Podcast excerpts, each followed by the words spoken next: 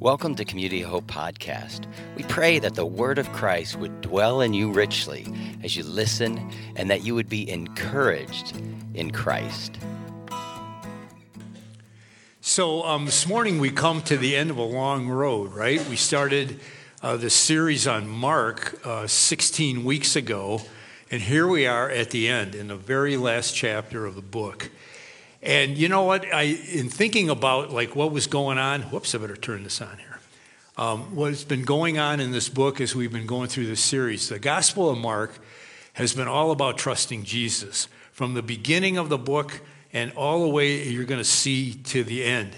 And actually, you know, it started out, Jesus' very first words that he spoke in the Gospel of Mark were basically about trusting in him and having faith. It, it told us back in Mark 1, Jesus comes and preached the good news, and it says, The time promised by God has come at last. He announced, The kingdom of God is near. Repent of your sins and believe the good news.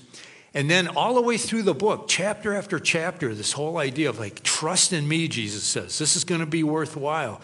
Put your trust in me. And I'll just give you a smattering of verses as we went through. Mark 1, he was calling out to potential disciples, Come, follow me. Mark 4, there was that storm, and uh, the disciples were freaking out, and he said, Why are you afraid? Do you still have no faith? And then in Mark 8, he talks about, you, you know, if you want to be my follower, you've got to give up your own way. You know, his implication here is you're going to have to take on my ways, says Jesus, if you're going to really trust in me. Take up your cross and follow me. In Mark 10, he talks about uh, the payoff, even when things get tough. And he makes this amazing promise where he says, I assure you that everyone who has given up house or brothers or sisters or mother or father or children or property for my sake and for the good news will receive now in return a hundred times as many houses, brothers, sisters, mothers, children, and property, along with persecution. He's going like, look, he said, whatever, you know, relationships that get hampered and taken away because of following me and property and money, you're going to get it back. He says, now, along with persecution. And then he concludes this part and he says, in the world to come, that person will have eternal life. He says, it's just going to go on and on. There's so much that I can give you here if you trust me. He talks about his own coming eventually in the clouds with great power and glory to gather us to be with Him. And then uh, along the way, He's been promising, look, I'm going to have to suffer, I'm going to die. Uh, they're going to kill me. But He says, after I'm raised from the dead, I will go ahead of you to Galilee and meet you there. He's going, I'm not just going to be some hero who becomes a martyr.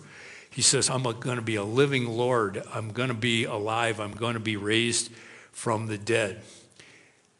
And this kind of to me, just illustrates what it says in Romans 1 that in, it says, In the gospel, a righteousness from God is revealed, a righteousness that is by faith from first to last, just as it is written, the righteous will live by faith. Now, in Mark 16, as we get to the end of this book, this, is, this chapter brings out a couple of things that trusting Jesus brings the greatest rewards but it's not easy. And you're going to see that Jesus' first disciples here had a lot of problems believing and trusting him at this point. And I think their problems are our problems as well. And so let's start the chapter here. It's verse 1 of chapter 16. And it says, On Saturday evening, remember, Jesus died on Friday afternoon. When the Sabbath ended, Mary Magdalene, Mary the mother of James, and Salome went out and purchased burial spices so they could anoint Jesus' body.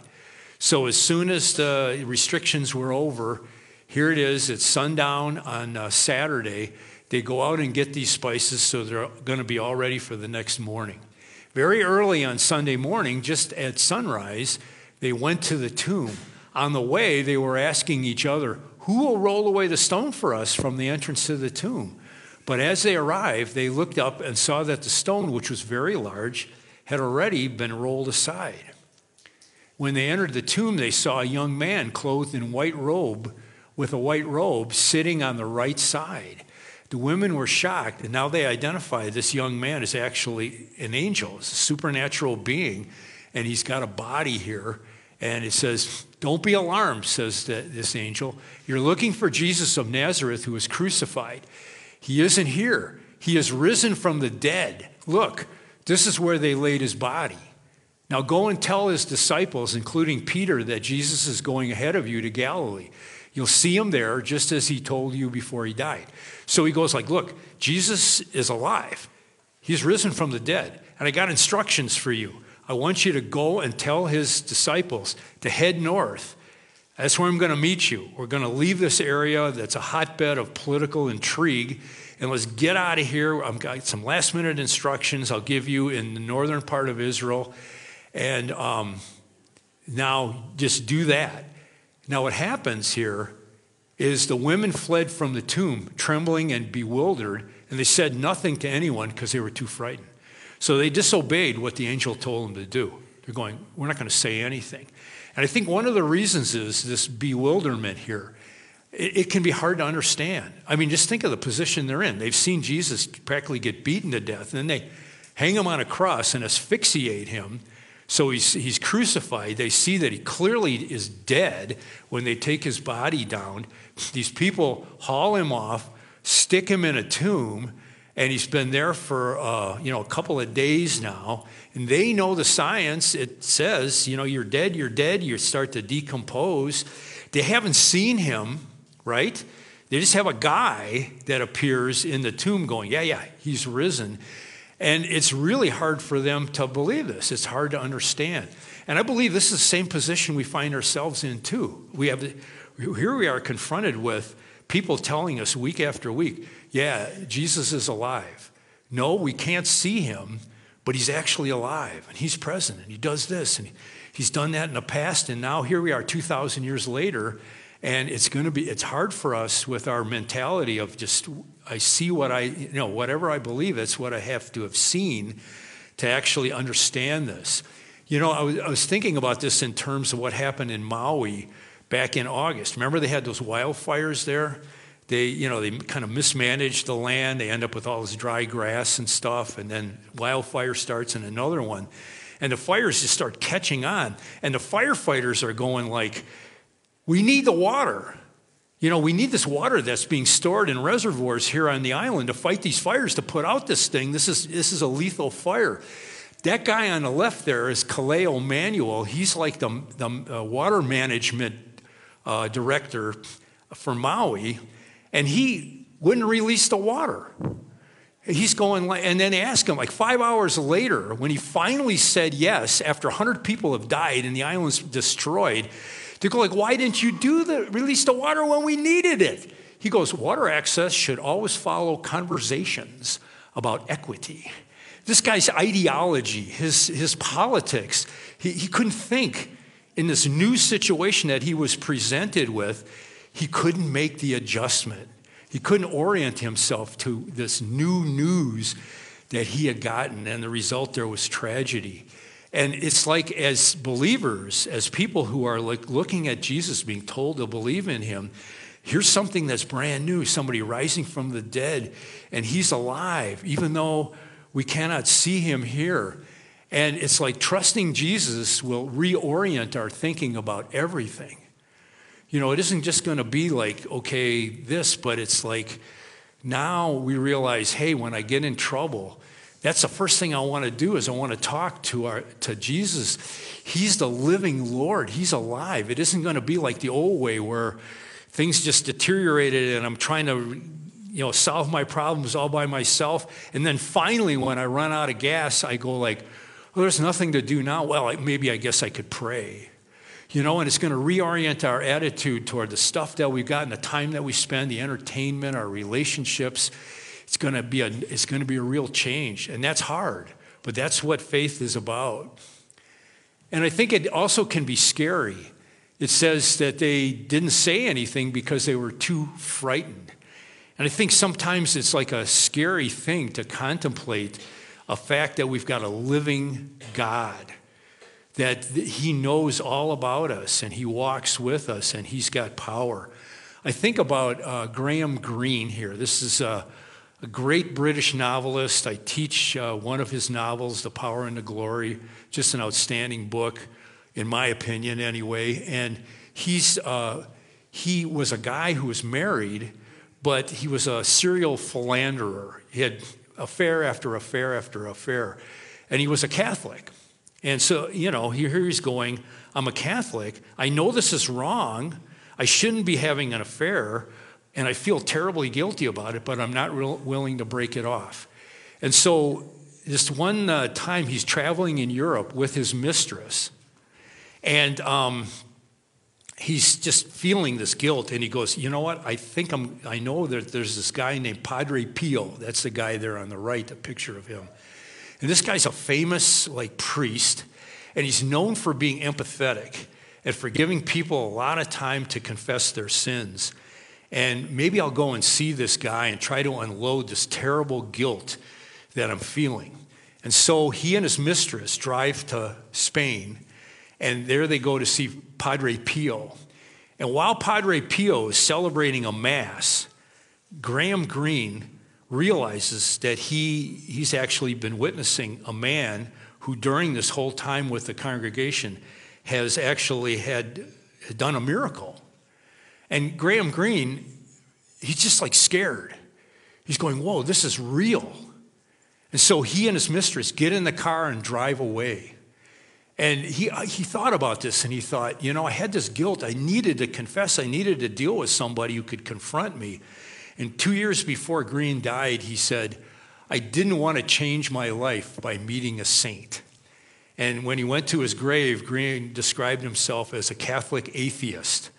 Sounds like a contradiction in terms, but he had this membership that he knew was right, let's say, as a Christian. But he, it was too scary to actually change and repent. It was a scary thing. And I think trusting Jesus is going to cause us to step into the unknown. Because when we put our, hand, our lives in the hands of a living God, it's like, who knows what he's going to call us to do? He may tell us, go tell those disciples to go to Galilee.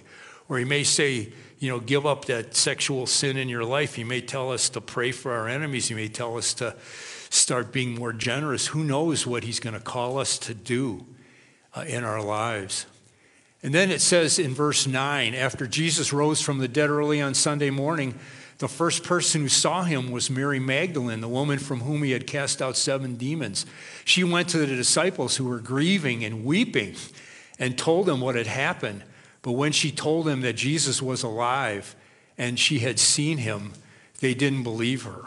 You know what? You, they're just like so sad. I mean, they had banked everything on this Jesus and what he was going to do and how he was the answer, and now here he's dead. I mean, that's the way they're looking at this. And it's just so sad. It's just like crushing this thing that they had based their, their lives upon.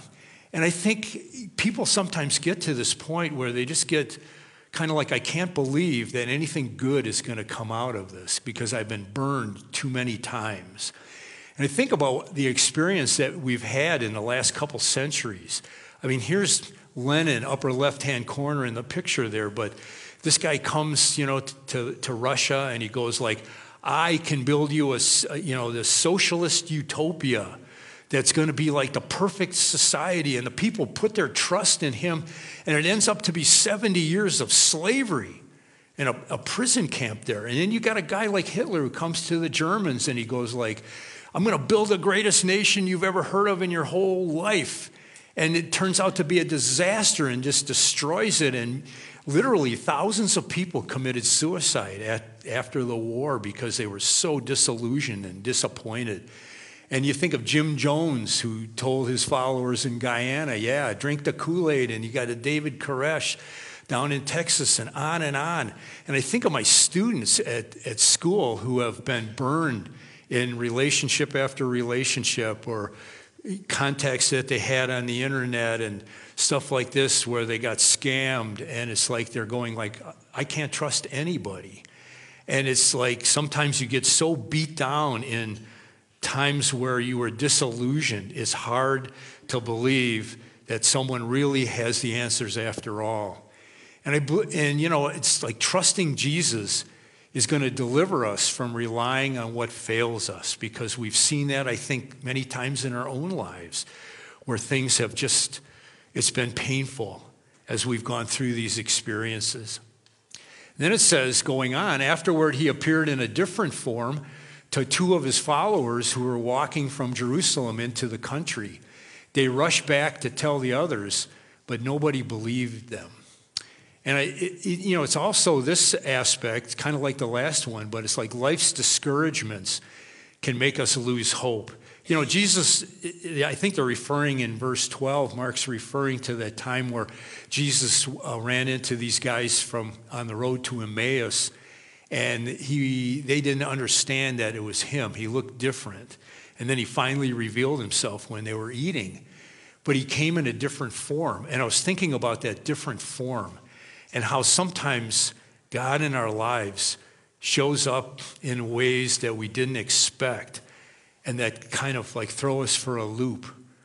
You know, it's like this Babylon Bee uh, thing. It says, God will never give you more than you can handle in life says man unfamiliar with God or life.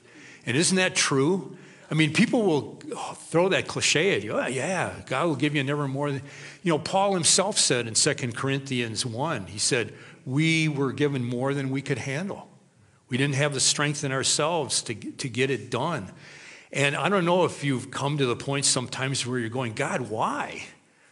like why is this happening to me or why, why can't why do i keep having to go through this thing that keep praying about or you kind of feel like why didn't god answer that prayer i've got kids who've written in their journals about how they were they thought they were believers but then somebody that they love very much died and they had prayed for that person over and over again but you know what we, we have these preconceptions about god we got him in this little box. We're going, well, well, if you're really God, then you're going to do this.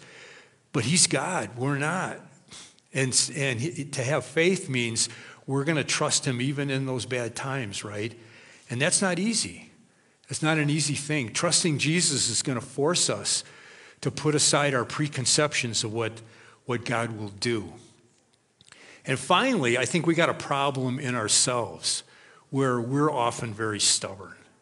And it tells us in verse 14 still later, he appeared to the 11 disciples as they were eating together. He rebuked them for their stubborn unbelief because they refused to believe those who had seen him after he had been raised from the dead.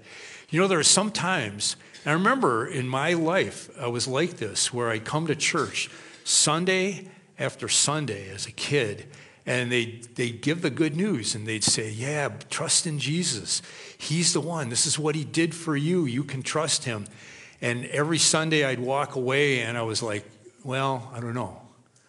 And it was really at the bottom of it, it was stubbornness. It was like an unwillingness to finally give in and surrender. And I think that can happen. And I think this is how church can sometimes be a trap for us because we kind of feel good because we went to church and we did our religious thing, but we're not acting upon it. And I, will give you an extreme example here of that stubbornness. This is on the left, there's Kaylee McAvoy. Uh, she's a minister, I guess, somewhere in New York. But when she was at Union Theological Seminary as a seminarian there, she, uh, she got pregnant. She didn't expect that she was going to get pregnant. Uh, but she did. And she, so she and her boyfriend went down to the Cathedral of St. John the Divine uh, in New York. It's the biggest church building in America. And they went in that building there, and there's a chapel within that building. Uh, and they went in that chapel, and nobody else was in there. And they closed the door, and her boyfriend stood guard at the door so nobody else could get in. And then she made a phone call uh, to an abortion center to make an appointment. While her boyfriend guarded the door, and anybody who tried to get in, he said, You can't come in. We're having a holy moment. She wrote about this in the Washington Post as, you know, describing this as a holy abortion. And that just sounds like grating to my ears. Like, what? How can this be? But I read something by a guy who's associated with her Dr. Willie Parker. This guy is a guy who's like spearheads this movement to uh, bring, give religious reasons to make us think that having an abortion is a Christian thing. And he says this you don't become sacred like Mary just because you conceived. The part of you that's like God is the part that makes a choice, that says, I choose to, I choose not to. That's what's sacred. That's the part of you that's like God to me. Now, that sounds kind of arrogant, but that's the attitude of so many people in our culture in the 21st century, isn't it? It's like we have, in the absence of a God that we believe in as real, we become God, and our choices become the supreme thing. And this is why people hold so fast to their rights of all kinds in our culture, because it's all about what I want to do when I want to do it or what I don't want to do. I make that choice. That becomes like my, my God thing.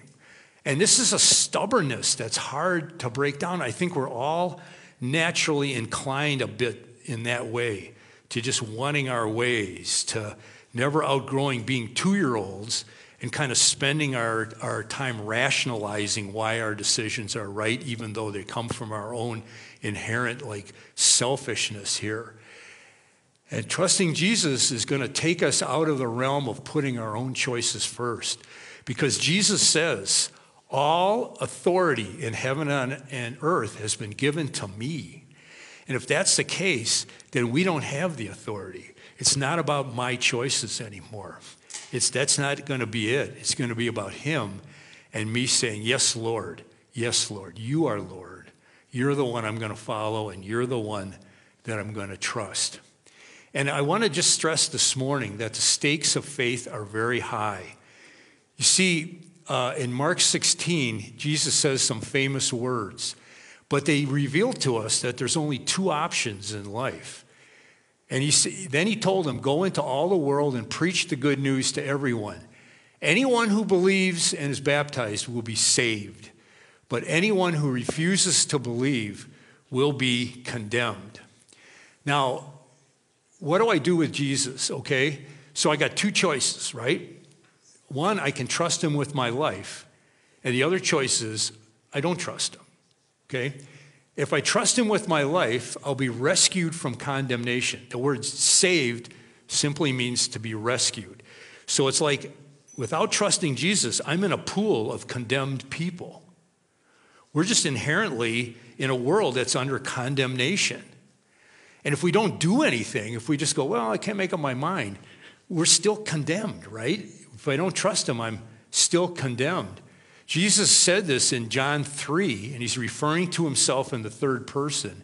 He says, There's no judgment against, there is no judgment against anyone who believes in him, in the Son of, of God.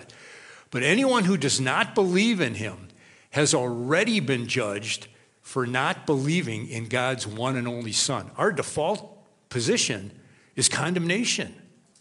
And if we're just passive about this and we don't take that step of faith, we're still condemned. I think that's something that many times we don't realize, you know, as we're kind of putzing around about this. I'll give you like an analogy to this. Uh, over on the left hand side there, you see my 2002 Honda CRV.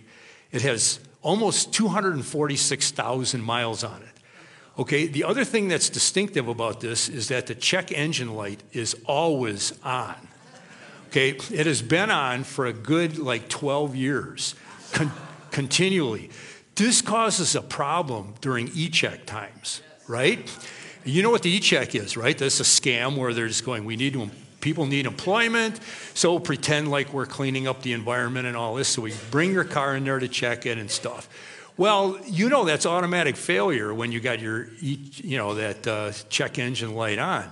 So every two years when I got to get this checked, I go through all this stress and I call my mechanic and he goes, Take it in, fail it, bring me the failing thing. I'll futz around with it, charge you money, and we'll try to get this thing through. Okay, so this year I go through the same thing, right? So I call him, goes, fail it.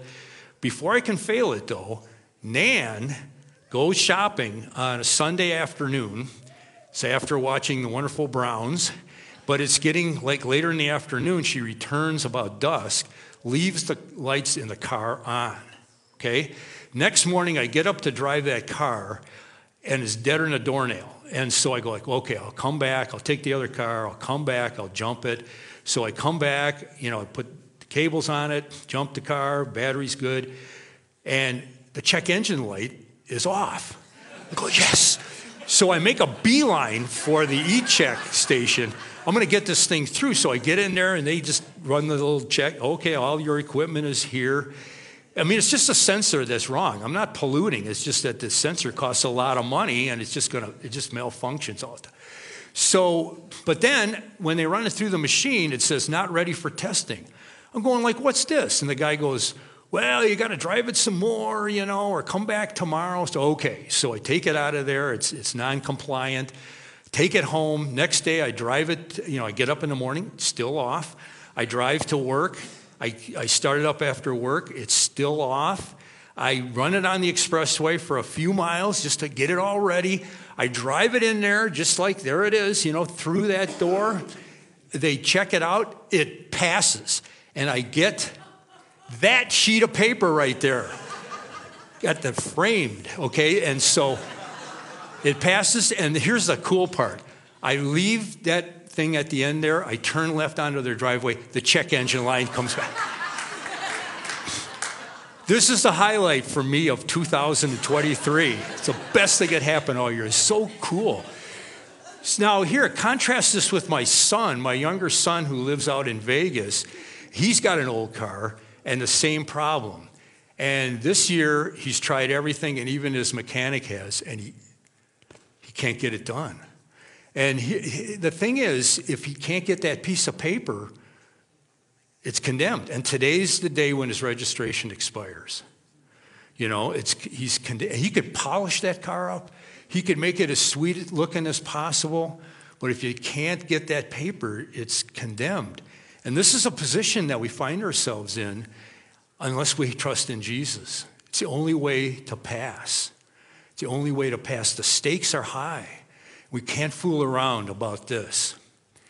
And, it, you know, the chapter ends by saying we're going to be empowered if we trust Jesus. There's, I mean, when we trust in Him, it's, we're talking eternal life, we're talking about forgiveness of sins, we're talking about all these great blessings, but we're always also talking about how, as we walk along in our daily lives, He's doing great things in our lives right now.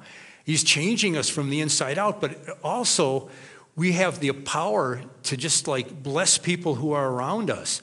And he says, These miraculous signs will accompany those who believe. They'll cast out demons in my name. They'll speak in new tongues. They'll be able to handle snakes with safety. And if they drink anything poisonous, it won't hurt them.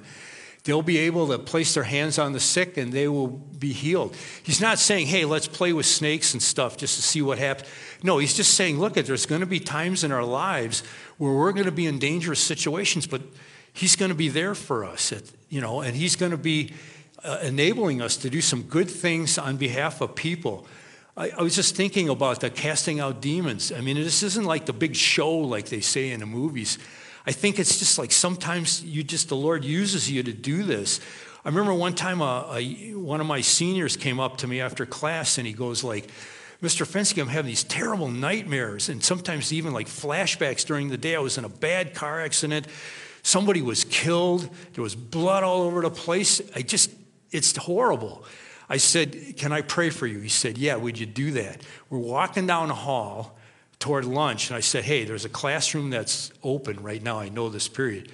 Let's go in there and pray. So we went in there. I started praying for him, and then I, you know, I thought, Hey, it says, In my name they'll cast out demons. So I just said, In Jesus' name, I command this spirit that's making him fear, fearful, to just be gone. And I couldn't see anything. There wasn't anything changed in the room. There wasn't anything flashy. I just kept, then I prayed for him some more. He went to lunch. But he told me after that, he said, I never had another nightmare. I never had another of these flashbacks. It was just like gone. You know, it's just stuff like that. It's just ordinary day to day stuff where we are walking in the power of the Lord.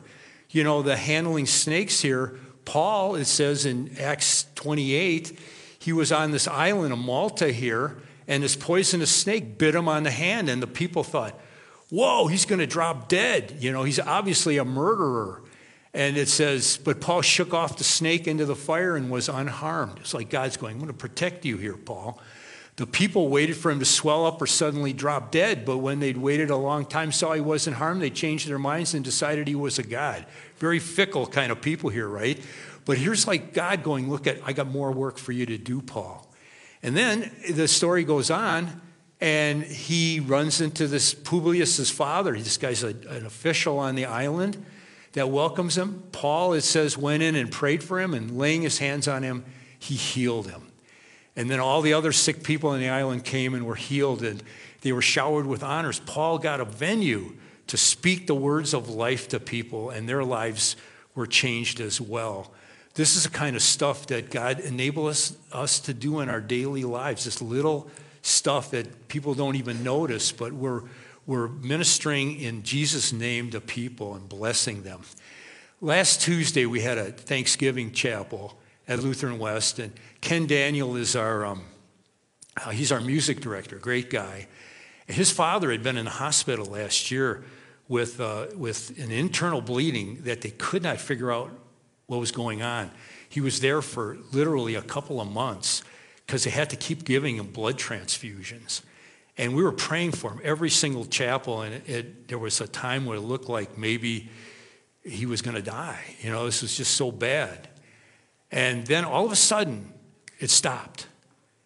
And he was out of the hospital, and he planted a big garden this last summer. And so, Ken, when he was, he was speaking at that chapel about what he was thankful for, his father was, came in, Henry, 88 year old guy and so this guy kind of, you know, he's old. He's kind of shuffles up to the mic. I'm going like, I hope he doesn't trip over the mic cords and stuff. And he gets up there and he grabs the mic and then he starts singing. And he goes, To God be the. He's just deep voice. The kids are going like, Whoa, this is great, you know. And then he starts like preaching uh, from the Bible. And then he starts sharing his testimony. And he goes, The second best hospital in the world couldn't figure it out, but you prayed for me. And he goes on, and, I'm going, like, I got to get the mic back from this guy.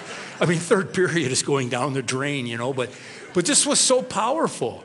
And it was just like, this was just uh, Mark chapter 16, wasn't it? It's like God was doing great things. And I believe he's going to, he will do these kind of things in our lives too, you know, as we go forth in his name and trust him. And I think this is what, what God's goal for all of us is here. And this is how the chapter ends. Uh, as we trust him, the Lord will work through us. And it says, when the Lord Jesus had finished ta- talking with them, he was taken up to heaven and sat down in the place of honor at God's right hand. And the disciples went everywhere and preached, and the Lord worked through them, confirming what they said about many by many miraculous signs. These are these first century followers of Jesus, had so many doubts, right? So much like they couldn't believe it at first. The Lord strengthened them, encouraged them. And may that be our story this morning. And may we be ready to also uh, go out and be his instruments in our world today. Let's pray. Lord, um, as we come to you this morning, we first of all just want to thank you because we are we sometimes find it very hard for one reason or another just to lay down our lives and to, and to take up that cross and follow you. And lord i pray if there's anybody here this morning that's kind of wavering hasn't like decided where where he or she where they're going with this whole thing that you would that you'd give them the, the faith to trust you. Just draw them to yourself Lord, strengthen us as we deal with a world that's very antagonistic to you and wanting to go its own way. And help us to be those lights in the dark place. In Jesus' name, amen. Thanks for listening. For more information about Community of Hope, go to www.cohchurch.com. God bless you today.